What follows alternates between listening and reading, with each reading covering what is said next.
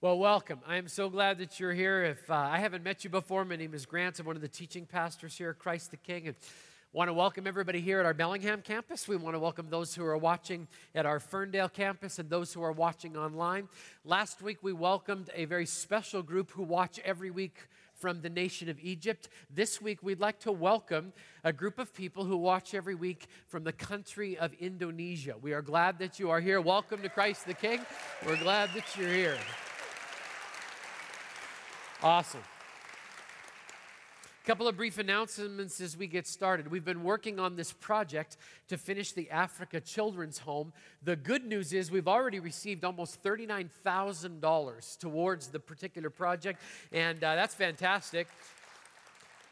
The blue envelopes are available at the back at the Bellingham campus. They're also available at the Ferndale campus. If you'd like to be a part of that, our goal is fifty thousand dollars so that we can finish that particular home. We've got about fifty kids that are waiting for a house, and we'd love to be able to put them in that house this fall when our Africa team is there. We'll leave that to your good conscience and prayers.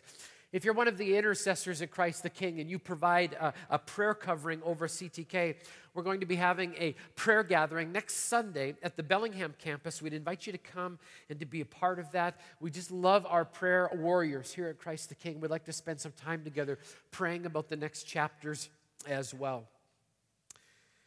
Well, we've been doing a series called Big Words. Each of the words that we've unpacked over the last couple of weeks has given us a glimpse into the heart of God. I, I hope that they've just kind of opened your, your understanding in your heart to see just a little bit more of who God is. Let's just review the words that what we've touched on so far. I believe they're so unbelievably important. The first week, the big word was salvation. And the words that, that we attached to that was a simple two-word description. We said, Jesus saves. That's the heart of God towards each and every one of us. Then we jumped into the big word propitiation. I would characterize that into two words, that Jesus takes, that Jesus took the wrath of God and averted it so that we didn't have to face the pure, holy fury of heaven. Instead, Jesus took that for us. Last week, we looked at the big word redemption. I would, I would use these words, that Jesus pays, that he paid the ransom so that we could be set free from sin. And this week, we're going to look at another word. It's the word justification. And I would attach this little two-word description to it. I would say when it comes to justification, we would describe it as Jesus stands. We're going to cover that one this weekend. I, as we have explored over the last couple of weeks, every single one of us has, has made mistakes. We've talked about the fact that every one of us has, has sinned, and there was that time when, when we just kind of stretched the truth a little bit, or there was that time when we, when we stuck our hand into into a till or into the office of somebody and we took something that, that didn't belong to us. Or maybe there was that moment when everybody was kind of picking on that one person in the office, and instead of being godly and holy and, and possibly walking away or even speaking about it, instead we just kind of dogpiled on and, and made sure that everybody knew that we disapproved of that person as well. Or maybe there was that moment when we just chose to do absolutely nothing. And in doing nothing, we sinned, because Scripture says to him that knows to do good and doesn't do it, it's sin. Maybe there was that moment when, when we had an opportunity to do the right thing, but instead we just decided that we were going to compromise because it wasn't that big of a deal. And maybe there was that moment when we, we stepped across righteous anger and we just got plain angry, and, and, and somebody paid because... Because we, we just couldn't get a get a handle on it. Or, or maybe there was that moment, maybe last night, when we just decided to kind of do our own thing and hand over control to something inside of a bottle. And, and, and we did something that we knew we weren't supposed to do because that's what Scripture says. And, or maybe there was just that moment when, when we decided that, that somebody needed to pay. And so we used our words in order to, to kind of take them out. And, and we just decided we were going to slander them. The enemy loves to label us. And the truth is, we live with the shame of these labels, that there are times when we know God forgives us, but we just struggle to forgive ourselves. And so we become known by our sins: lie, theft, gossip, apathy, compromise, anger, slander, drunk, whatever it happens to be. And we look at ourselves with a fair amount of disdain and shame. I'd like to ask a different question, though. Maybe it's not about how you look at yourself. Let's look at this crucial question. How do you believe God sees you?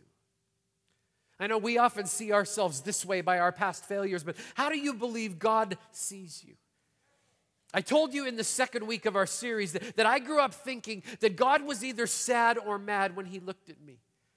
I believed that, that, that he was either constantly angry at my failures or, or perpetually disappointed in me because I just never seemed to measure up. I thought that when God looked at me, that his reaction was either kind of a raised eyebrow or kind of a turned-up nose, or at the very worst, just kind of a slow head shake and a sigh.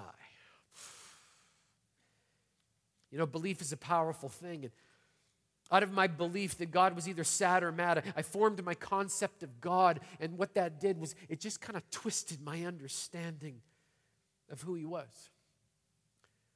Instead of kind of l- l- laboring throughout the entire time, I'm actually going to give you the punchline of the message up front. I'm going to tell you the truth about how God sees you, and then we're going to go into Scripture and figure out just why that's true. So let me tell you the punchline. God does not see me as a miserable failure, because when he looks at me, he doesn't see me or my failure. He sees my Savior and his perfection.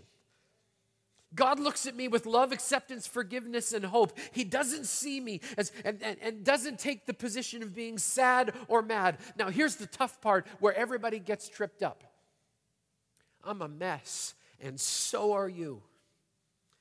If you think you're not a mess, we've got a class in denial that we would love for you to take at some point. It will help. And because I know that I'm messed up, I mean, my question is fairly logical. How can a perfectly holy God look at me with love and acceptance when this is my reality? I mean, my question is this: is God in denial? I mean, if this is me, is God in denial? I mean, I was in line to buy groceries this past week, and in front of me were some children, and they were out of control. They were screaming, crying, fighting, swearing. One little kid, little kid saw me watching them. He flipped me off. I wanted to lose my salvation and bring some righteous judgment on his cheeky little backside. I mean, seriously, someone needed to do it. Now, what freaked me out was this. The mom, completely oblivious to what was going on, at one point looked at me, no word of a lie, and said this: "Aren't they cute?"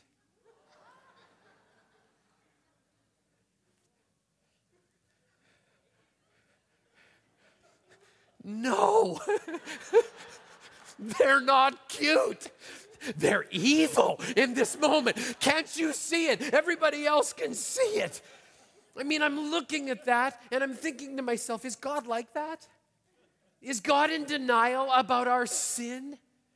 Come on, Christ the King, it's not, it's not a trick question, okay? The answer is no. He can look at me, and the reason he can look at me and know exactly who I am and how I am and still look at me with love and acceptance is because of the big word of this week. It's justification.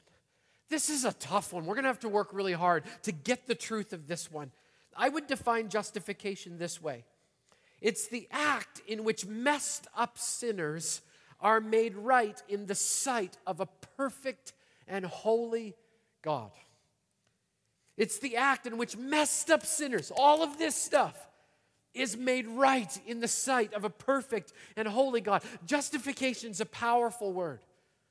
But here are the benefits. I mean, if we get it, if we get justification, I can understand who I am in God's sight. I, if I get it, I no longer have to be a victim of my own sinful behaviors. If I get it, I'm going to choose to live differently because of my position in God's eyes. Romans three has been the anchor text for this entire series. It says this: "For all have sinned," here it is, "and fall short of the glory of God, and are justified freely by his grace through the redemption that came by Christ Jesus. God presented him as a sacrifice of atonement through faith in his blood. He did this to demonstrate his justice, because in his forbearance, he had left the sins committed beforehand unpunished.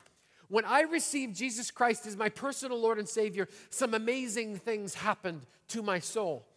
In that moment, I was forgiven and washed as white as snow. In that moment, Jesus took the punishment for my sin and became my substitute. In that moment, the wrath of God was taken by him, and he paid the debt of sin I owed, and he paid it in full. And in that moment, I was justified. I was made right with God.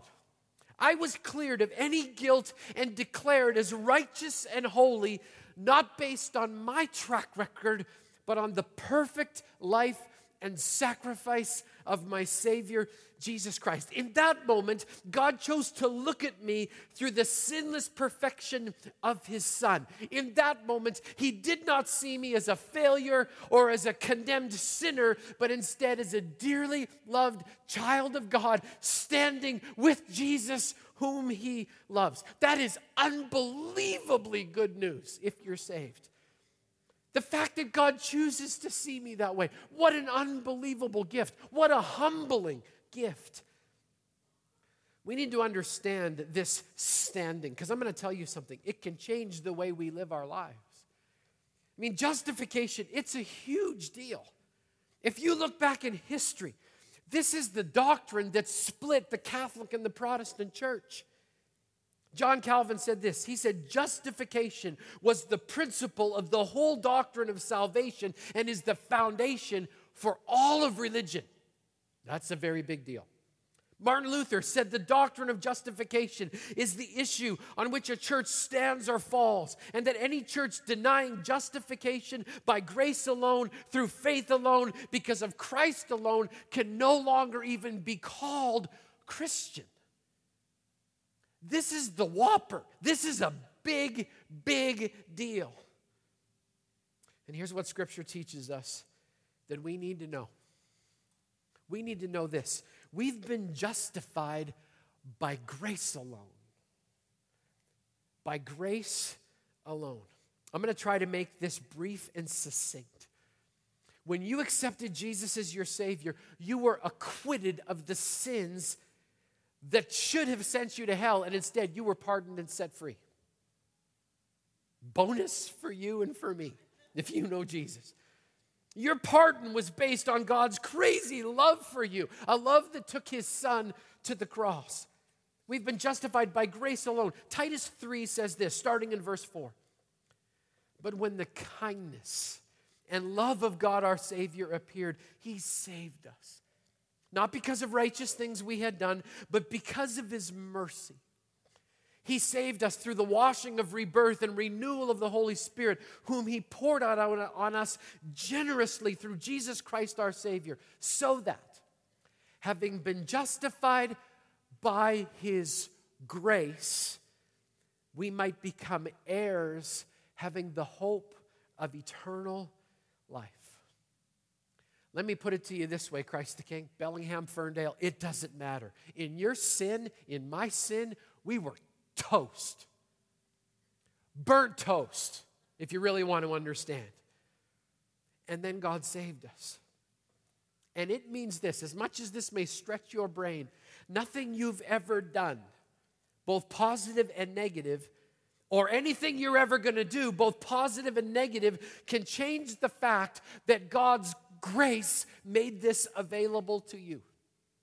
It was by grace alone that you were given standing before God as a rightful heir with the hope of eternal life. It's God's amazing gift to you. I've got a friend who lives in Canada who has done some horrific things in his life. He was a career criminal, and then Jesus happened. He has spent the last decade of his life requesting a pardon. He has testified in front of court after court after court saying, that is who I once was, but that's not who I am any longer because of a man named Jesus who set me free. And now I'm asking that you will see who I am now, and that you'll grant me a pardon. I love God's timing, because last week my phone rang, and I picked it up, and all I heard was a shaking voice on the other end of a phone, and these were the words he read to me. He said, "Whereas we have since been implored on behalf of the said guilty party to extend a pardon to him in respect to the convictions against him. And whereas the Solicitor General here submitted a report to us, now know ye therefore, having taken all of these things into consideration, that we are willing to extend a royal clemency to him. We have pardoned, remitted, and released him of every penalty to which he was liable in pursuance thereof." That's fancy language to say this: your record has been wiped clean. There are no more marks. You no longer have to check a box when you go across the line. You are free as if you had never sinned in the first place. In that moment of grace, my friend was released from any public punishment for the crimes, and the record of the crimes themselves was completely erased. That is the kind of pardon we have in Jesus Christ. We've been set free from any penalty or punishment. When asked about our record, Jesus will say, "He has no record. He has been pardoned by the blood that I shed on the cross. He is clean." By grace alone. That's awesome.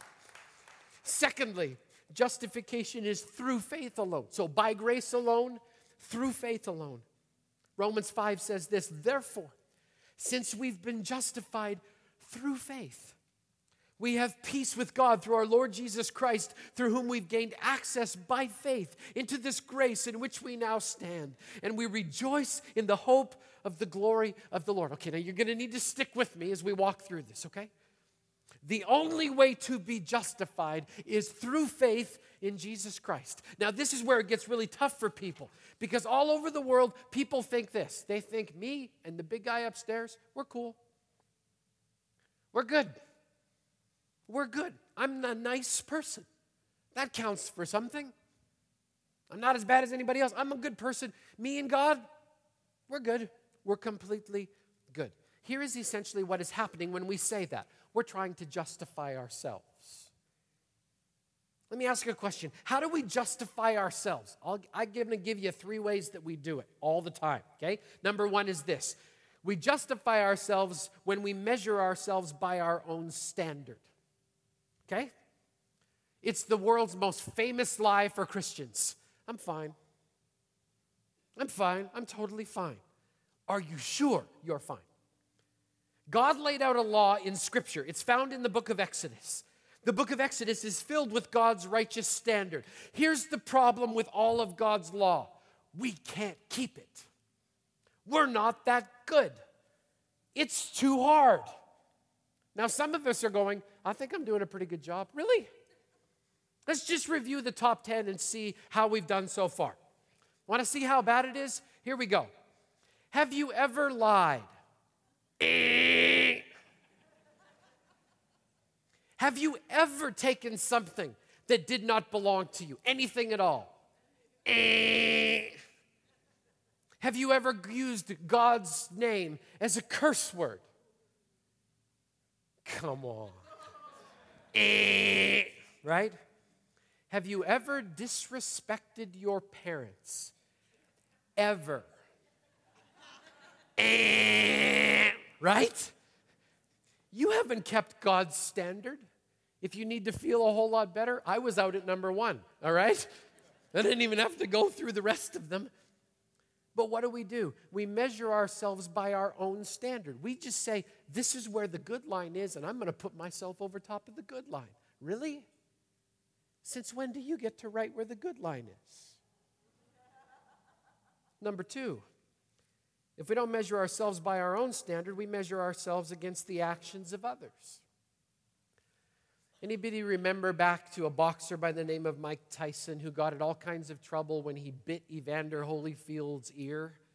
Kind of gross, right?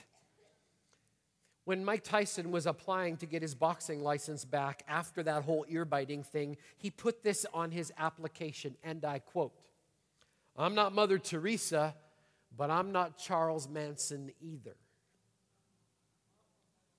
Now, before you get all self-righteous, let's just admit that we all do this. At least I'm not as bad as that guy.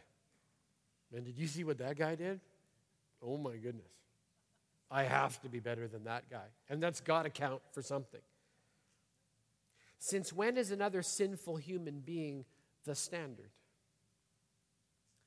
My friends, Jesus is the standard, and he was perfect. He kept the law perfectly. Measure yourself against the right standard, and you might just find yourself in need of a little justification. How about number three? We measure ourselves by our own standard. We measure ourselves against the actions of others. And number three, some of us, we just work really, really hard to gain God's approval. We work hard. We do all of the right things. We pay our bills on time. We don't cut anybody off on the guide. We let people go ahead of us, even in the express lane when we're looking for groceries, even though they're sinning with twelve items when it says you're supposed to have less than eleven. I mean, we do all of the right things. We do them very, very well. Right? Here's the problem with that. We do all the right things for all of the wrong reason, thinking that we're going to get God's approval. We basically stand on the side of the, the, the world and just say, look at me, God. Look at me, God. Look at all of the good things that I've done. And they don't mean anything because that doesn't bring about justification. That just really ticked a whole bunch of you off. It's like, come on. Doesn't count for anything? Not according to our Bible. Justification comes through faith alone. We believe that we stood guilty before God as our judge, and when the sentence was coming down, Jesus paid the penalty of sin and set us free. Works didn't do it. Good theology didn't do it. Carrying a twelve-pound Bible didn't do it. Faith in Jesus gave us our right standing before God. Period. That's what the Word says. And finally, justification takes place because of Jesus alone. By grace alone, through faith alone, and because of Jesus alone. Romans four twenty-five says this, "He was delivered over to death for our sins and was raised to life for our justification." This was a huge part of it. Jesus died so that God would see me differently, so that God would see you differently, not as a condemned sinner, but as a child of the Most High God, as one of the focal points, one of the reasons why Jesus came. Galatians two says this, "Know that a man is not justified by observing the law." There it is right there. Can't work your way into it, but by faith in Jesus Christ. So we too have put our faith in Christ Jesus that we may be justified by faith in Christ. Doesn't say in works, doesn't say for your grocery list Christianity, in Christ, and not by observing the law, because by observing the law, no one will be justified. That makes it pretty clear. If while we seek to be justified in Christ, it becomes evident that we ourselves are sinners, does this mean that Christ promotes sin? Absolutely not. I'm going to touch on that in a moment.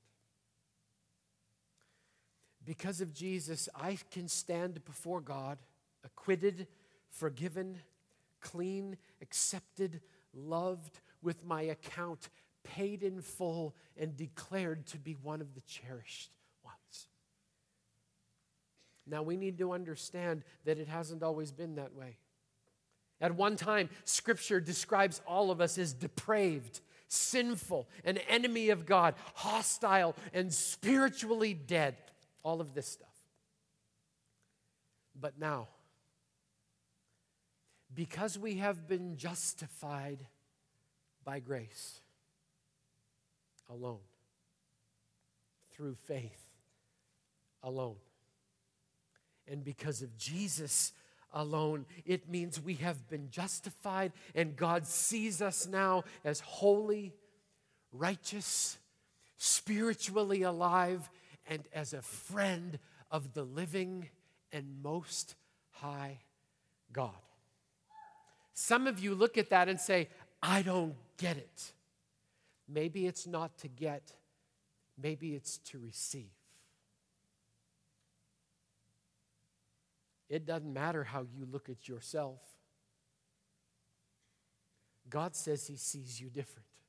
And if God sees you different, whose vision do you think is correct? There's a beautiful story in Scripture that lays out justification for us. It might surprise you, but here it comes. To some who were confident of their own righteousness and looked down on everybody else, Jesus told this parable. Two men went up to a temple to pray, one a Pharisee and the other a tax collector. The Pharisee stood up and prayed about himself. God, I thank you, I'm not like other men, robbers, evildoers, adulterers, or even like this tax collector. I fast twice a week and give one-tenth of all I get. Bully for you, right? The tax collector stood at a distance. He would not even look up to heaven, but he beat his chest and said, God, have mercy on me, a sinner. Jesus said, I tell you that this man, rather than the other, went home justified before God, made right. For everyone who exalts himself will be humbled, and he who humbles himself will be exalted. The humble sinner went home justified. You know why? Because he asked for God's grace, and he got it. Because he believed in faith that God would give it, and he got it. Because he looked to a Savior, and when God in his holiness looked at him, he saw Jesus, who had paid the account in full. C J Mahaney says it this way. I love this little line. He said, the gospel says God accepts you just as Christ is. Try wrapping your heart around that one. God accepts you just as Christ is. That means this. Because of Jesus, I've been justified. It works like this. I stand before God as one condemned. I come to Jesus as my Savior. I'm placed behind his good and finished work. And when God looks at me, he sees Jesus, who says, he is mine. My rightness before God and my relationship with God are now his. My perfect life paid his price, and that makes him justified. He has a right standing before God. My old Romans professor, Doctor George Block, God bless his heart, one day in class, opened to Romans chapter five. He read it to us from beginning to end, and then he sang a little song. The song said, I am covered over with the robe of righteousness that Jesus gives to me. I am covered over with the precious blood of Jesus, and he lives in me. What a joy it is to know my heavenly Father loves me so and gives to me my Jesus. When he looks at me, he sees not what I used to be, but he sees justification. Some of you still haven't got it. I'll show you another way. You want to know the real me? There you go. Wish it was different, but this is both my reality and my truth, according to who I once was.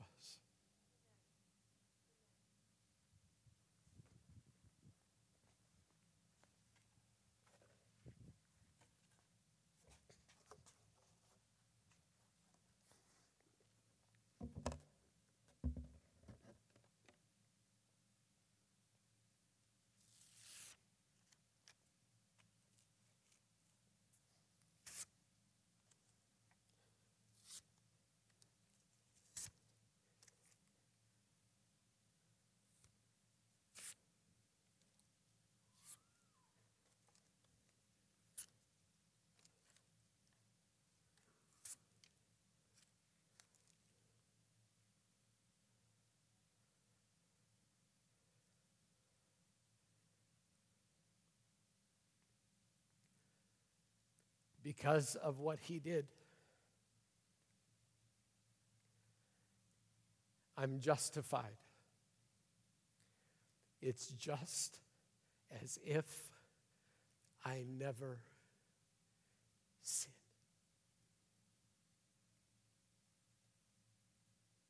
It's just as if I'd never sinned. He sees the perfection of his Son, which means he welcomes me out of the shadow and into the light, which means I'm not known for that stuff because that's been dealt with once and for all. It's been wiped away. It doesn't exist. My record has been expunged. I'm no longer known for who I once was. I'm known for who I am now because I have been justified by grace alone, through faith alone, through Jesus Christ alone. And if you know him tonight, it means this: you have been justified. He sees you, whether you are or whether you're feeling it or whether you're not feeling it. He sees you as one of his perfectly designed children of God. The old is gone, the new has come, because you have been justified.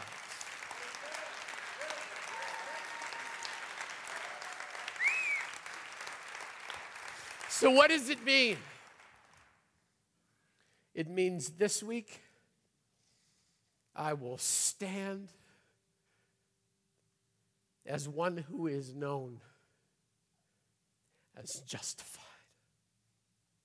That I will live to the high calling as one of the justified ones. That I am a holy, righteous priest in God's family. And that I will live to the level of my Jesus. Knowing I can't attain to the law. Here's the coolest thing about the law. I don't need to get over top of it. Jesus already went there. He already went there. And now I stand in front of him, confident as one who has been justified and made right with God. That's good news.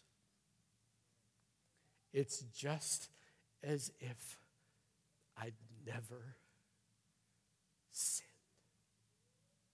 Would you pray with me as we close?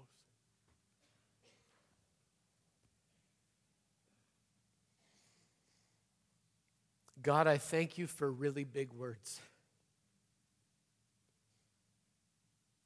Lord, I pray against the whispers in our minds and our hearts that say, that's good for everybody else in the room, but not for me. I pray, Jesus, over those who are named of God, that they would see themselves as justified.